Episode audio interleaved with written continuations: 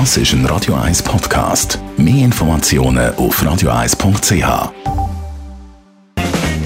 Wie das Leben zu kurz ist für schlechte Musik.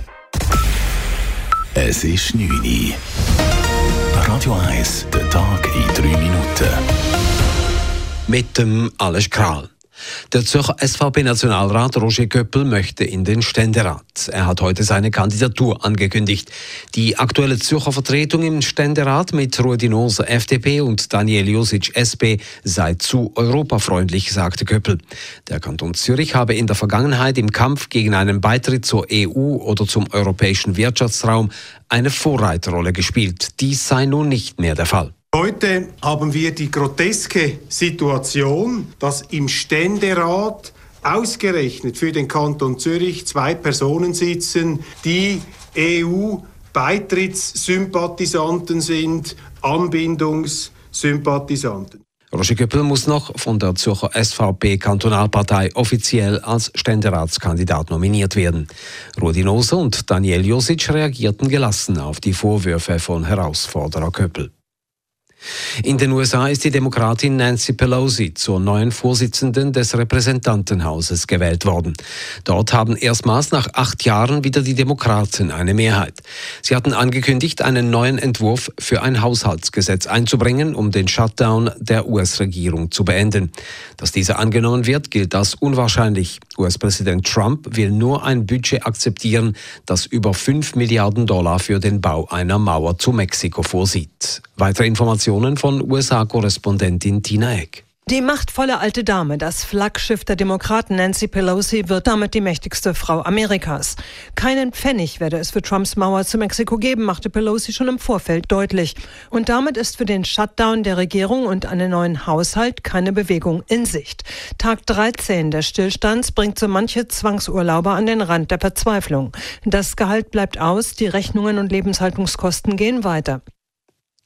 Bei einem Lawinenniedergang im Skigebiet Flumserberg im Kanton St. Gallen ist ein Skifahrer verschüttet worden.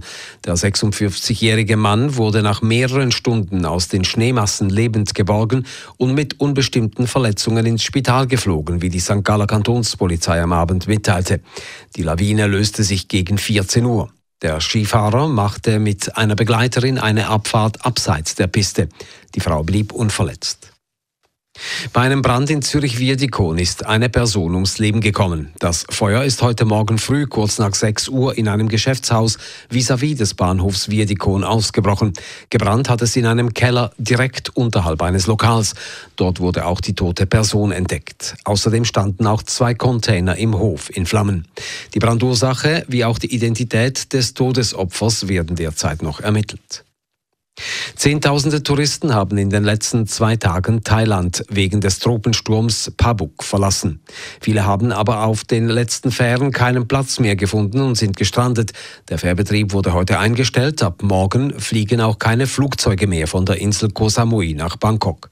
Auf den Inseln bereitet man sich unterdessen auf den Sturm vor, der morgen die Thai-Halbinsel erreichen soll. Die Behörden warnten vor heftigen Winden und hohen Wellen.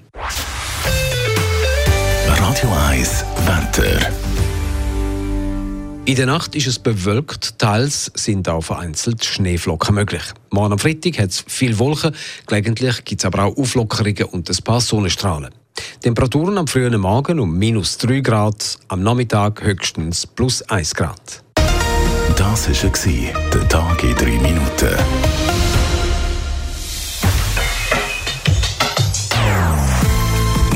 Non-Stop Music auf Radio 1.